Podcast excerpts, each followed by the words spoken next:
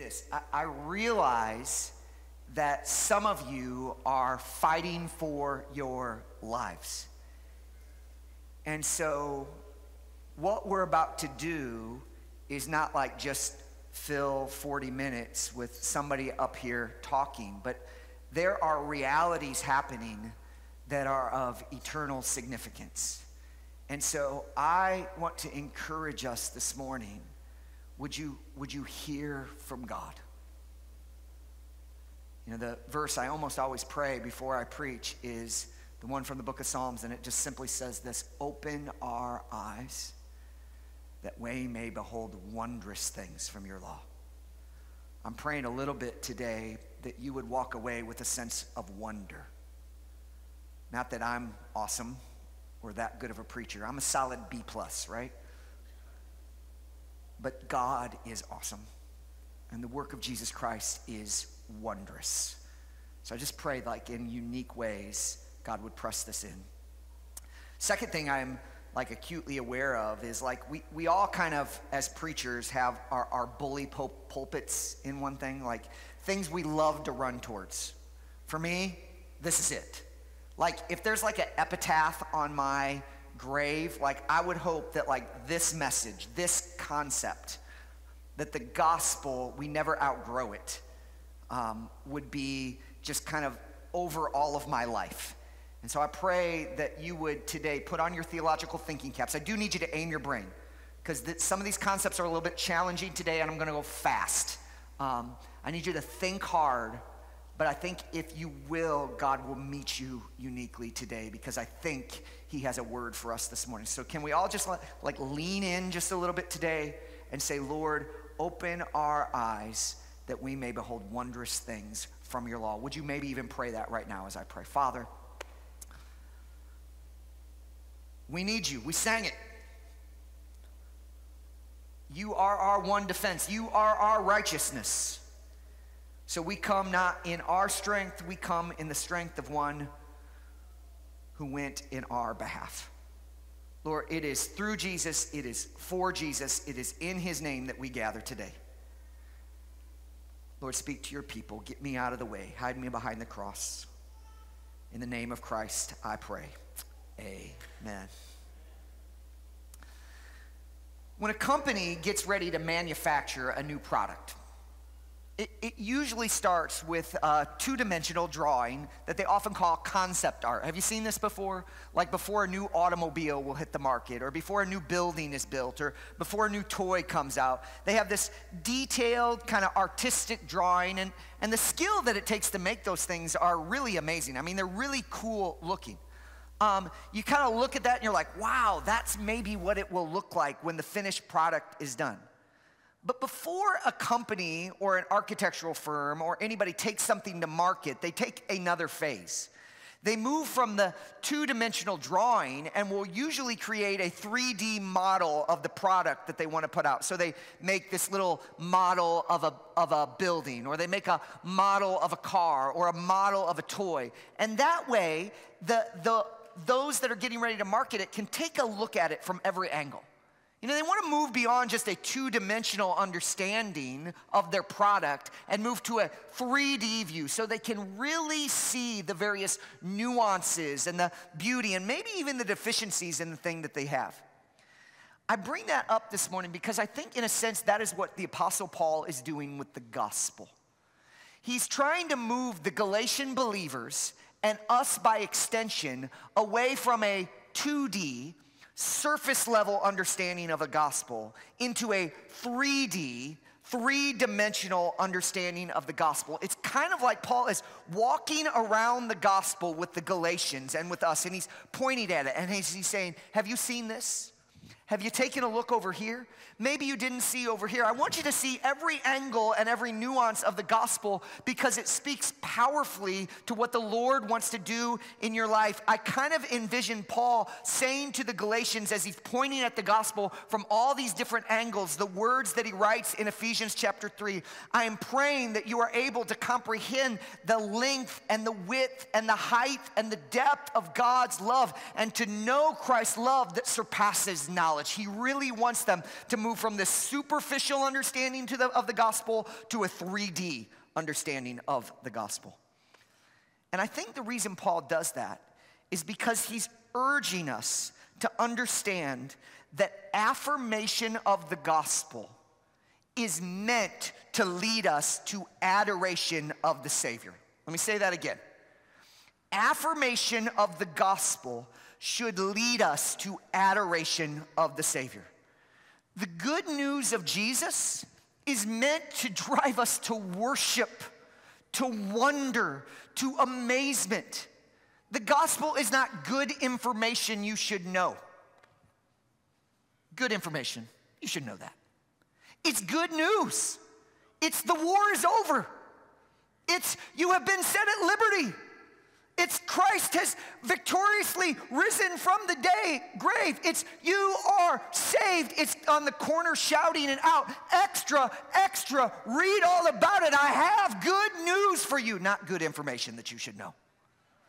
The gospel is good news and it is meant to drive us to a sense of awe at the person and work of Christ. But here's the reality even well meaning, sincere, church going folk like you and I often undervalue the work of Jesus. If I could put it very plainly, the gospel often rests lightly on my shoulders. Let me encourage you to ask yourself a few diagnostic questions, and maybe you're in the same boat of me, as me. When was the last time that you were so overwhelmed by the love of God that there were tears in your eyes? When were you last so moved by the gospel that you just had to sing? Maybe badly, but you had to sing. When was the last time you were so filled with thankfulness to Jesus that you couldn't even speak? Perhaps many of us would have to answer these questions when, with, it's been a really long time. Or maybe, you know what? That level of affectation by the gospel, I've never experienced before. I've never been so moved by the love of God, by the work of Jesus, that I couldn't speak, or there were tears in my eyes, or I was overwhelmed. So, why is this the case? Why is it sometimes that we are just unaffected by the greatest news in the world? I think it is because all of us, myself included, are guilty of undervaluing the work of Jesus. That is, we come to understand the basic message of the gospel, which is Christ died for us. Say that with me. It's a very simple message. We come to understand Christ died for us, and then we're like, well, got that down, what's next? I have become a master of the gospel because if you said to me, What is the gospel? I would say, Christ died for us. I've got it. Let's move on to bigger and better things. However, if that is your level of understanding the gospel, if that is all that you understand of the work of Christ, then friends, you are just scratching the surface. It's true. It's true. It's real. It's authentic, but it's not the whole enchilada. There is so much more to the work of Christ on behalf of sinners like you and me. Let me give you a very silly illustration right now. Let's say someone were to ask me, Ryan, do you play the piano? And I said, but of course, yes, I do. And I strolled over here to the piano and I did something like this.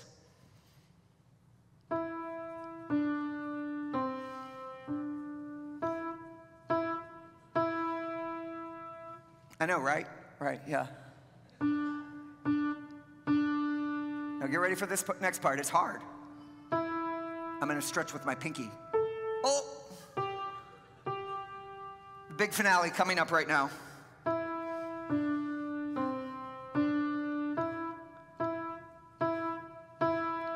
Again, a tricky part right here.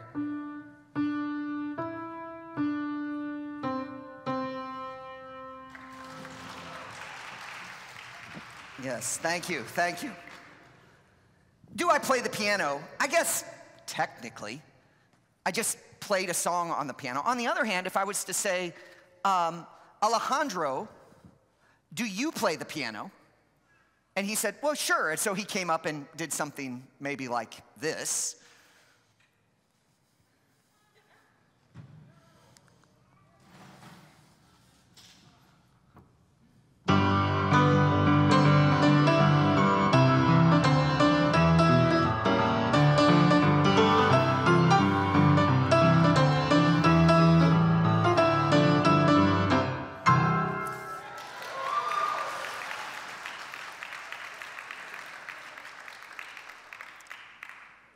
I mean, that was fine. Yeah.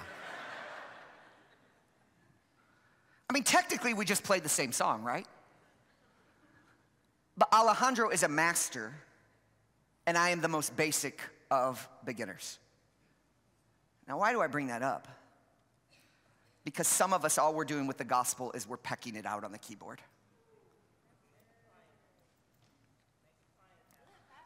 And there's so much more to the work of Jesus then Mary had a little lamb.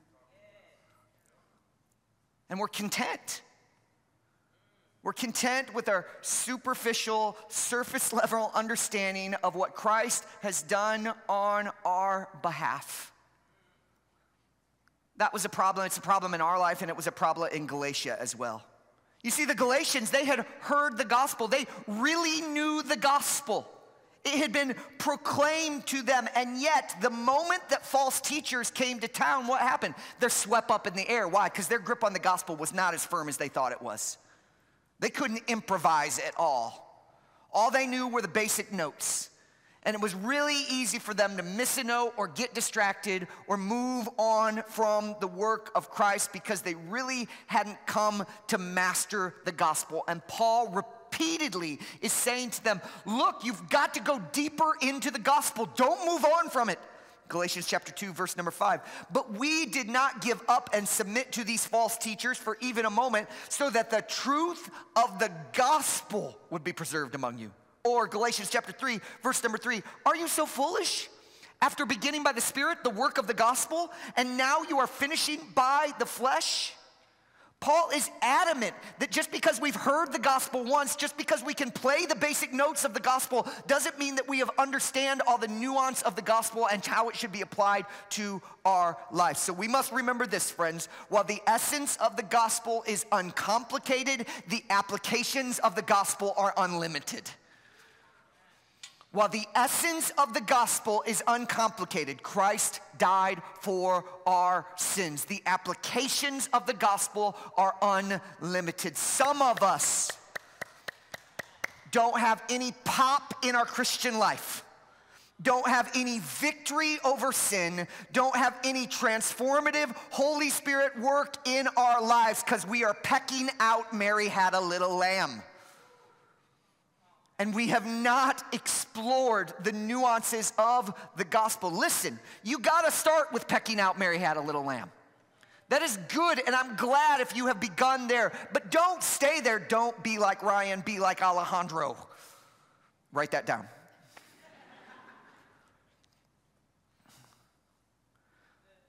what the Galatians and what we need to remember is that just because we have heard the gospel clearly, which if you come to this church, you do just because you're a member of a church, just because you grew up in Sunday school, just because your granddaddy was a preacher, does not mean that you have arrived in your application of the gospel. We are always pressing deeper and deeper and deeper into the gospel, and we never get to the bottom of it. Here's my point this morning we must grow in our application of the gospel and our amazement of the gospel. I'm sorry, application of the gospel and amazement at the gospel. We must grow in our application of the gospel and our amazement at the gospel. How many of you, uh, how many of you know what a Swiss Army knife is? You know what I'm talking about? Okay, Swiss Army knife has tons of different tools on it. And I would say we should think about the gospel in a sense like a Swiss Army knife. It has all kinds of edges, as it were, all kinds of tools that are part of it that meant to speak to different aspects of our walk with the Lord. And sometimes all we do is we just use the blade, that's it. Well, no, God's given you this wonderful tool of the gospel that's meant to be applied in various ways in your life. It has all kinds of applications, all kinds of functions that are supposed to work out in our lives. So we need to move on from a, from a single knife understanding of the gospel to a Swiss Army knife, a Leatherman, a, you know, that's the more modern version of this Swiss Army knife, to this tool that has all kinds of functions. So you might ask the question okay, how do I start applying the gospel to my life and how do I become amazed by the gospel? I think Paul answers that question in this passage by calling the Galatian believers and us by extension to take another look at the gospel. Okay, stop, stop for a moment. Had the Galatians heard the gospel, yes or no? Yes. But, but in Paul's arguments with them, he's saying, hey, you've heard the gospel, what, what happens? You've, you've moved on. You've added to it, you're not clinging to it. So he's not necessarily saying, like, you don't know what the gospel is, but I think what he is saying is, you're not looking carefully enough. I've given you the proper tool, but you haven't seen all the various applications of the gospel to your life. Let me say it this way very simply gospel application and gospel amazement, listen, comes through gospel analysis. Gospel application and gospel amazement comes through gospel analysis.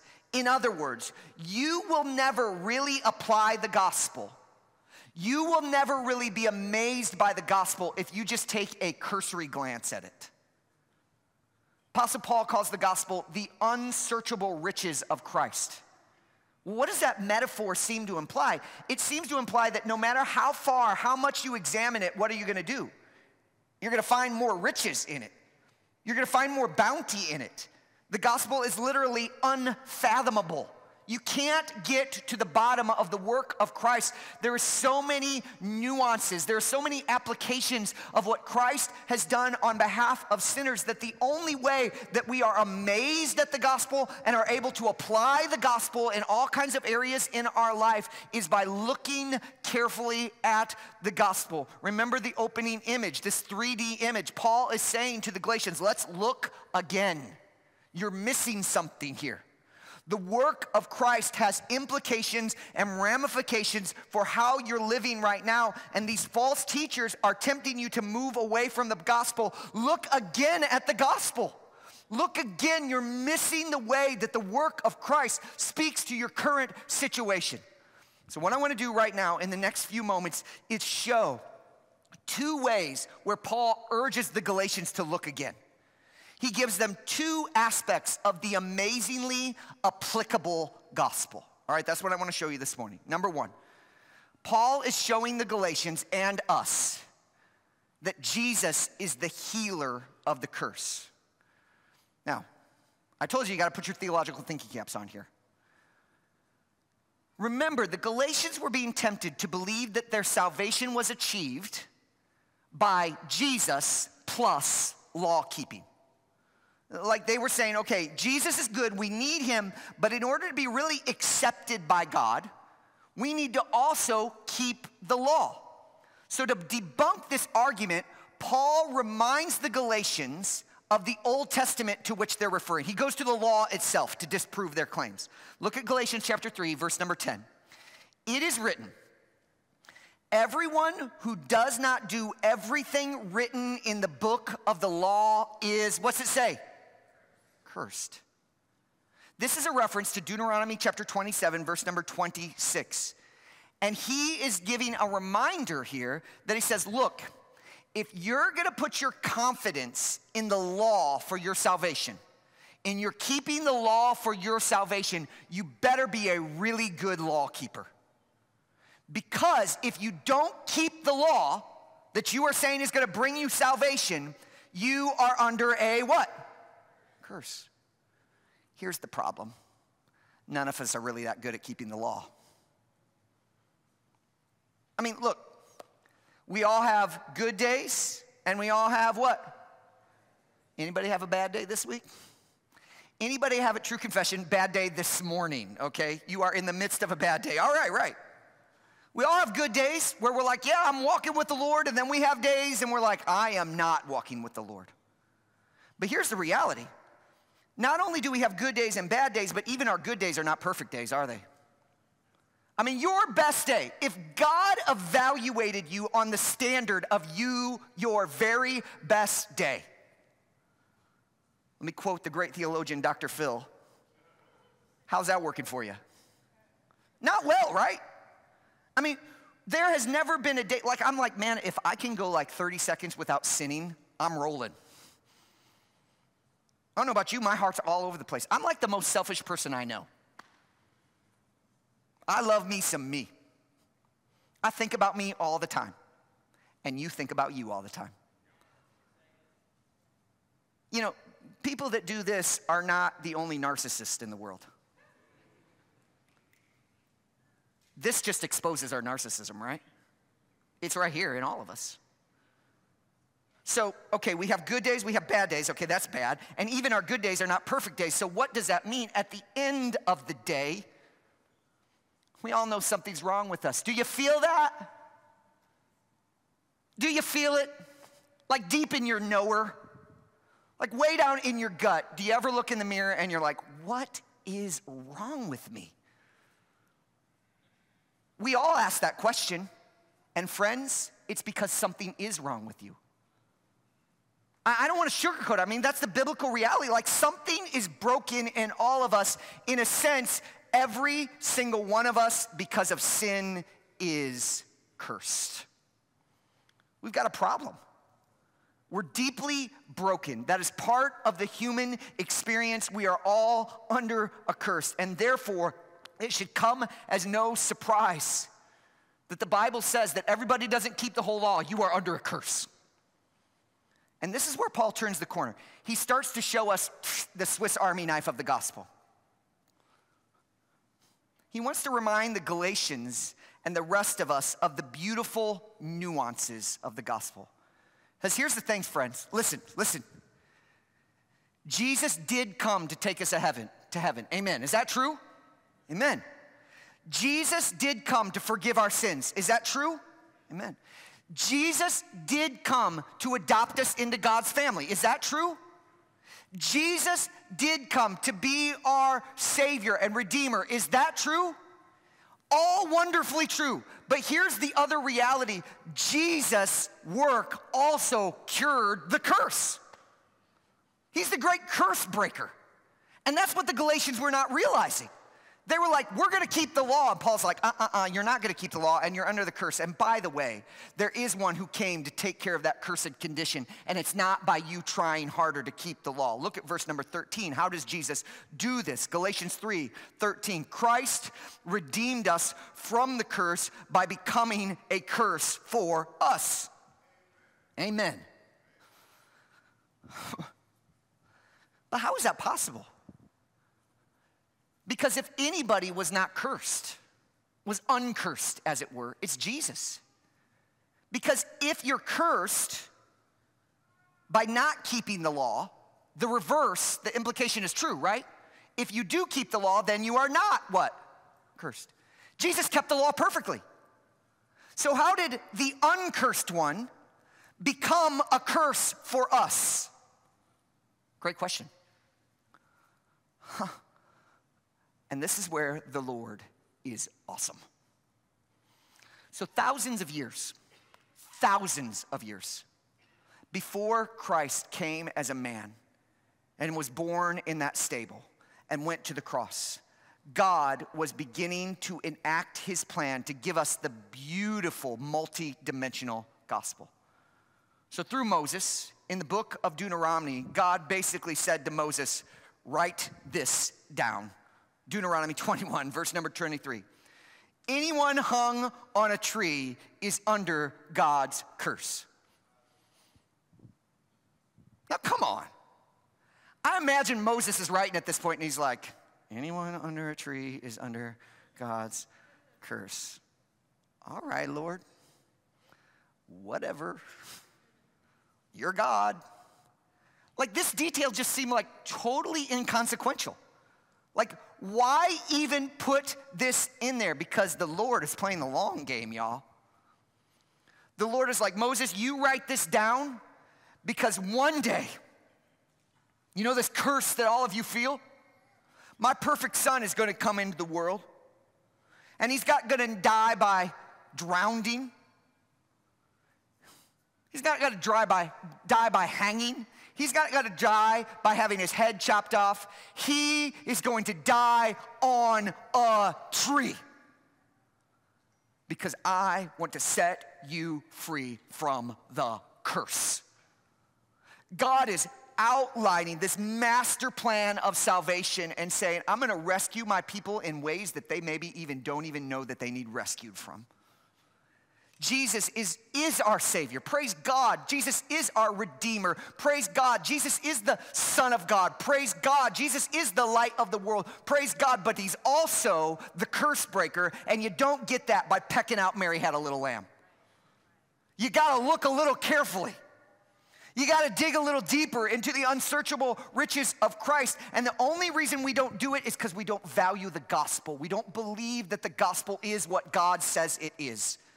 God says it is a treasure that must be mined and we must get every single nugget out of it. And you don't see it if you just take a glance at it. On the night before Jesus died, you know his famous prayer in the Garden of Gethsemane Father, please take this what? Cup from me. If you read through the Old Testament, the cup was often a reference to the wrath of God. And in a sense, as Jesus went to the cross, he took this poisoned, cursed cup and he put it to his lips. And the Bible tells us that he drank it down to the dregs. He took every last drop of the curse that was ours. Jesus took the prince's poison cup in his hand and drank it for you and I. And the reality of this is unbelievable because it means this there is no wrath of God left for the people of God because Jesus took every last drop. He broke the curse. The Galatians thought they needed the law. We got to shore up the gospel. We need a little addition to the gospel, an amendment to the gospel. Their problem was not that they were not righteous in God's sight through trusting in Jesus. Their problem was they really didn't understand the full implications of the work of Christ on their behalf. The problem was them, not the gospel. We need to be applying and amazed by the gospel by pressing deeper and deeper into the work of Jesus Christ. But Jesus is not just the healer of the curse, he is also the heir of Abraham. I love this one. Remember, the Galatians, part of their error was they were priding themselves, in one sense, on their Jewishness.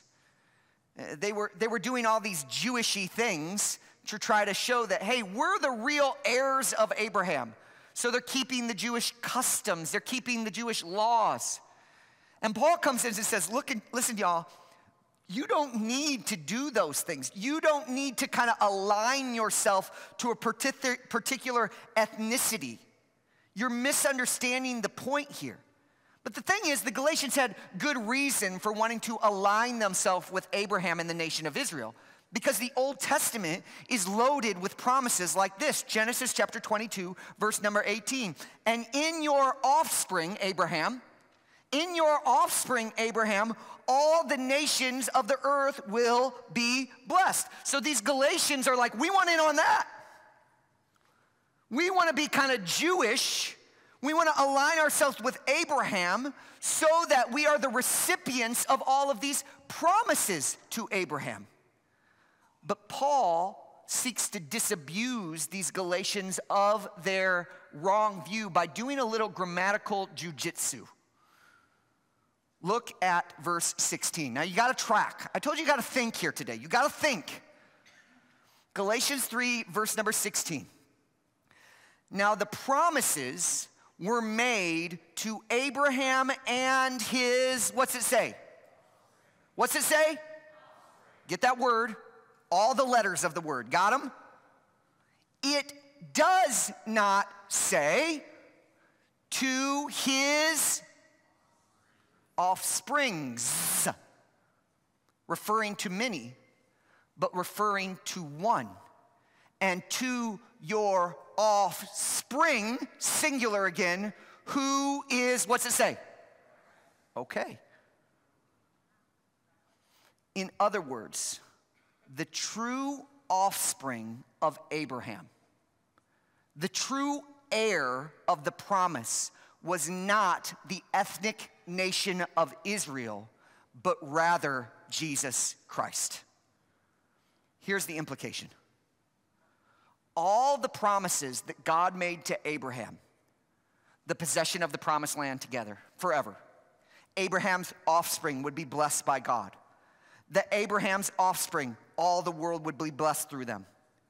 They do not come, listen, as the Galatians believed, they do not come by being ethnically or culturally Jewish, but they rather flow through faith in Christ. All right, I, I need you to hang on with me here. I'm getting somewhere. A person, therefore, does not become a recipient of the promises of Abraham by being born in a particular place or being born to a particular family. The blessings of Abraham come to those who are, in a sense, in laud to Abraham through Christ. Paul says this explicitly in Galatians chapter 3, verse number 29. Look there, look at what it says. If you are Christ, here it is, then you are Abraham's. There it is again, and heirs according to the promise. This is mind blowing. If you trust in Jesus, the heir of Abraham is you. At the turn of the 19th century, an amazing human invention was created, or innovation. Um, it, was, it was called the Panama Canal. So, prior to the Panama Canal, if you wanted to get from the Atlantic Ocean to the Pacific Ocean, or the Pacific Ocean to the Atlantic Ocean uh, over here and by North and South America, you had to go all the way around South America or all the way up and over through the Arctic Circle uh, to, to get around. I mean, it was a very circuitous journey. So some engineers discovered, you know what, there's only 50 miles, only 50 miles of land here in this narrow part of Panama, and we can dig a canal that gets us from the Atlantic to the Pacific. So they did that. And so now a ship's passage time was like completely cut down. I mean, it became minuscule in terms of what it used to take. Well, I want you to get that image in your mind. In one sense, the Atlantic Ocean, all the vast waters of the Atlantic, flow through this narrow inlet to the Pacific through the Panama Canal. And I think, in a sense, that's exactly what Jesus does by being the heir of Abraham. What do I mean? All the wonderful promises of the Old Testament, all of that wonderful promises that God makes to his people flow to the isthmus of Christ in one sense and find their promise and their fulfillment in them, and therefore they flow in their fulfillment to us. As it says in the book of Second Corinthians, all the promises find their yes and amen in, you know what it says? It's up on the stage screen. Christ, okay, good guess, yeah. You're the worst class I've ever had, right? So all these promises come to you and I through Jesus because the promise is not made to the offspring, plural, but to the offspring, singular, the person and work of Christ. What does this mean? It means all, as Peter says, all the exceeding and great and precious promises are ours. Promises like Zephaniah chapter 3, verse number 17. He, he will rejoice over you with gladness. He will delight in you with singing. That promise, if you've trusted in Jesus, it's yours. It's yours. The God of heaven will sing over you. I mean, can you imagine that? The God of heaven will sing over you because of Christ. Or Isaiah chapter 43, verse number 1 through 3 Do not fear. For I have redeemed you. I have called you by your name. You are mine. When you pass through the waters, I will be with you. When the rivers will not overwhelm you. When you walk through the fire, you will not be scorched. And when the flame will not burn you. For I am the Lord your God, the Holy One of Israel, and your Savior. Listen, listen. That is your promise if you have trusted in Christ. That is yours. If if you belong to Jesus, the promises belong to you. I mean, this changes the way you look at the Bible. All of a sudden, all of these promises become so precious to you because they flow through Christ. They flow through the true heir of Abraham and to his people, and we are able to hang on to them. What the Galatians failed to believe is that the problem was not with the gospel, the problem was with them and their shallow and superficial understanding of the gospel. They were working hard to be really Jewish. And Paul's saying, no, no, no, no, no, no. The way you become an heir of Abraham is by putting your faith in the true heir of Abraham, in Jesus Christ. And therefore, all the promises find their yes and amen in him to you. That is good news for us. Now, what is this? Well, these are just two little object lessons, friends. Like these are just two, this is an illustration of what I'm trying to say. Like we can't, we can't remain in this superficial understanding of the gospel. Paul's like, oh, Galatians, you've got these problems. Let me bring the work of Christ to bear on your life. Church, you got problems? You need to learn to bring the word of God, the, the work of Jesus Christ to bear on your life. If the gospel can speak to this situation, it can speak to so many situations in your life as well. The error that the Galatians were tempted to make was to undervalue the gospel. Yes, they had heard of the work of Christ, and that's the danger of living in the South, by the way. We've all heard of the work of Jesus in some sense, but that doesn't mean we've come to grips with the ability to apply it. It doesn't mean we're amazed by it. We need to freshly see the work of Christ so we don't undervalue what is right in front of us. Any Antiques Roadshow fans here? Okay, just Caleb. All right, great. I wouldn't have expected that, bro, but okay, all right. Uh, back in 2012, um, over in England, Antique Roadshow came to town, and a, uh, a school had this paperweight that had been sitting on their desk. Here it is. It's just sitting on a desk in a classroom. And they're like, wow, it's a really interesting paperweight, but it's been sitting here for years. Well, they noticed a little inscription on the bottom, but they didn't necessarily understand what it meant. So they took it to the Antiques Roadshow. And, and they said, you know what? You guys know what this is. And it comes to find out this was a sculpture by Barbara Hepworth and the roadshow valued it at $981,000, nearly a million bucks. And they've been using it for a paperweight. In other words, they failed to value what was right in front of them. Friends, let us not be said of us that the Lord has delivered us the gospel of Jesus Christ and we fail to value what is right in front of us. We fail to explore its worth and value. We fail to see its beauty. We fail to be amazed at it. We fail to learn to apply it to our lives. So I want to close today and challenge us to respond to God this morning. And I want to challenge you to respond in just a couple of ways. I want you to ask yourself these two questions Am I applying the gospel?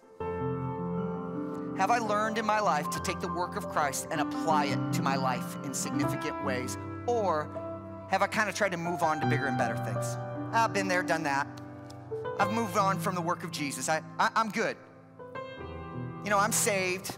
Maybe I'm saved, saved. I don't need the gospel that much. Maybe you wouldn't articulate it that way, but really that's what's going on in your life. The work of Jesus Christ has little relevance to your day to day life. Second question I would ask is Are you amazed by the gospel? I mean, has the gospel really wrecked you? Like, Is there a sense in your heart where, man, the work of Christ is the most precious thing to you, and you are daily, daily amazed? Amazing grace, how sweet the sound that saved a wretch like me. Are you moved by that reality on a regular basis? Or if you're honest with yourself, have you grown a little cold toward the Savior? Yeah, He's there. He's a little distant. He's a little estranged because you really haven't pressed deeply into his work on your behalf. So, what I'm going to invite you to do right now is to gather with some people around you. If you feel comfortable doing that, great. If you want to pray by yourself, that's fine. But I'm going to invite you to a time of prayer, and you're just going to answer this question Do you need to apply the gospel, or do you need to be amazed by the gospel? And we just share with the folks around you and maybe say, Hey, I need to be amazed by the gospel. Would you pray for me? Hey, I need to apply the gospel to my life. Would you pray for me? You don't have to get into details if you don't want to but I want to encourage you right now. Let's seek the Lord together. Lord, I need to be amazed by your work. Lord, I want to apply your work. And let's be a body. Let's be the body of Christ and begin to fight for that. So gather with some folks around you and answer that question. Do you need to be amazed by the gospel or do you need to apply for the gospel? Pray quietly there with one another, and then we'll worship the Lord in a moment together.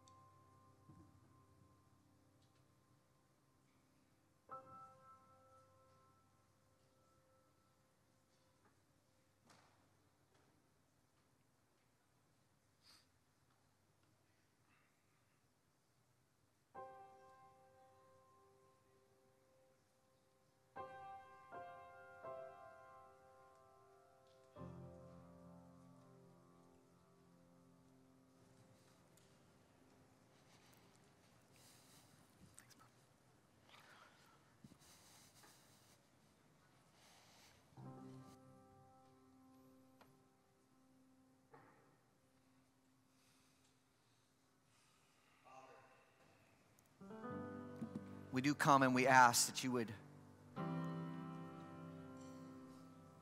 help us to carefully look at the work of Jesus on our behalf. And that would drive us to a sense of amazement. Lord Father, I pray that you would help us to look closely at the work of Jesus Christ on our behalf so that we would apply the edges of the gospel to our life. Help us not to be elementary in our understanding of your work but to press deeply into the unsearchable riches of Christ. We need you in the name of Christ, we pray. Amen.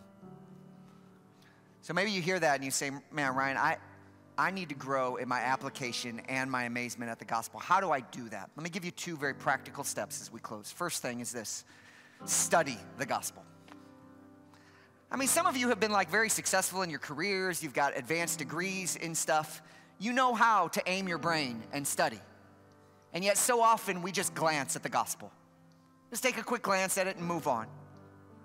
Let's explore the depths of the riches of God. Aim your mind. This, this is on the test, friends. There's lots of things that aren't on the test. This is on the test.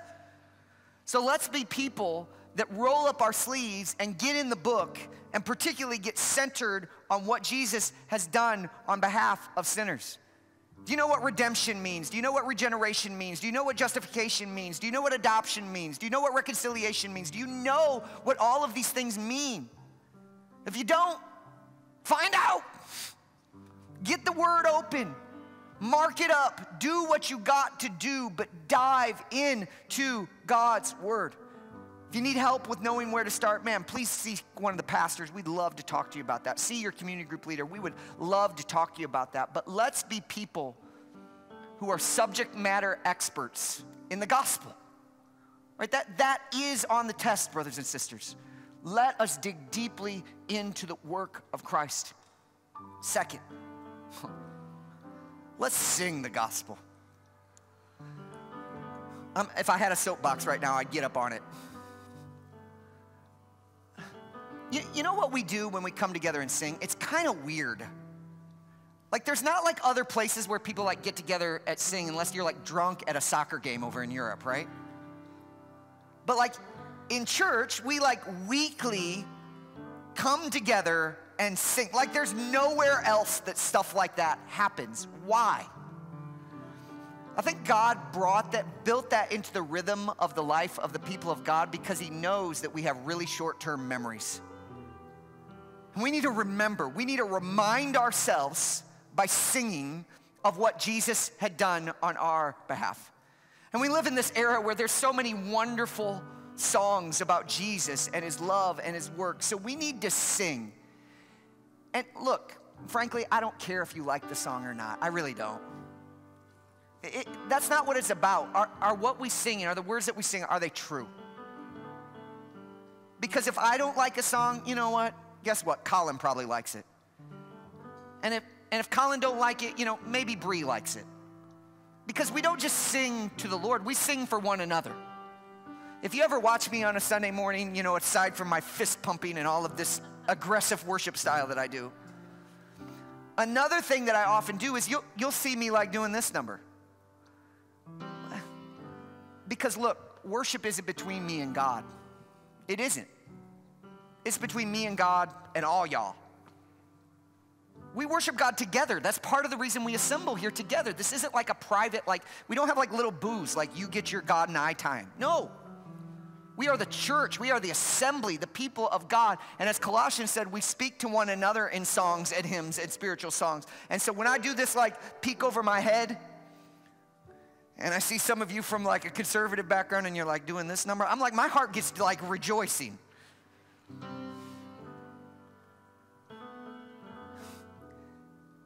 Because I need to be reminded of what Jesus did on my behalf. And I need you to help me. And you need me to help me. And you need the person that's sitting next to you to help you. We come here to go to war, friends. We come here to fight to believe because our hearts are all riddled with unbelief and we need to kill that knucklehead. And the way we do it is by remembering what Jesus had done on our behalf. And one of God's gracious gifts is, is He says to the church, Church, sing. Sing.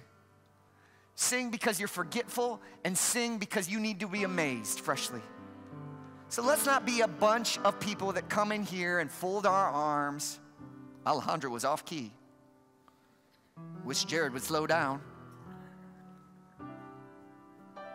That's not compelling to the watching world. Let's be a group of people who worship the Lord, who are infatuated with the work of Jesus Christ. And when people come in, they fall down on their face and they say, Surely God is in this place. It's not about song selection, it's not about your comfort, it's about the gospel of Jesus Christ. And so, church, will you get on your feet right now?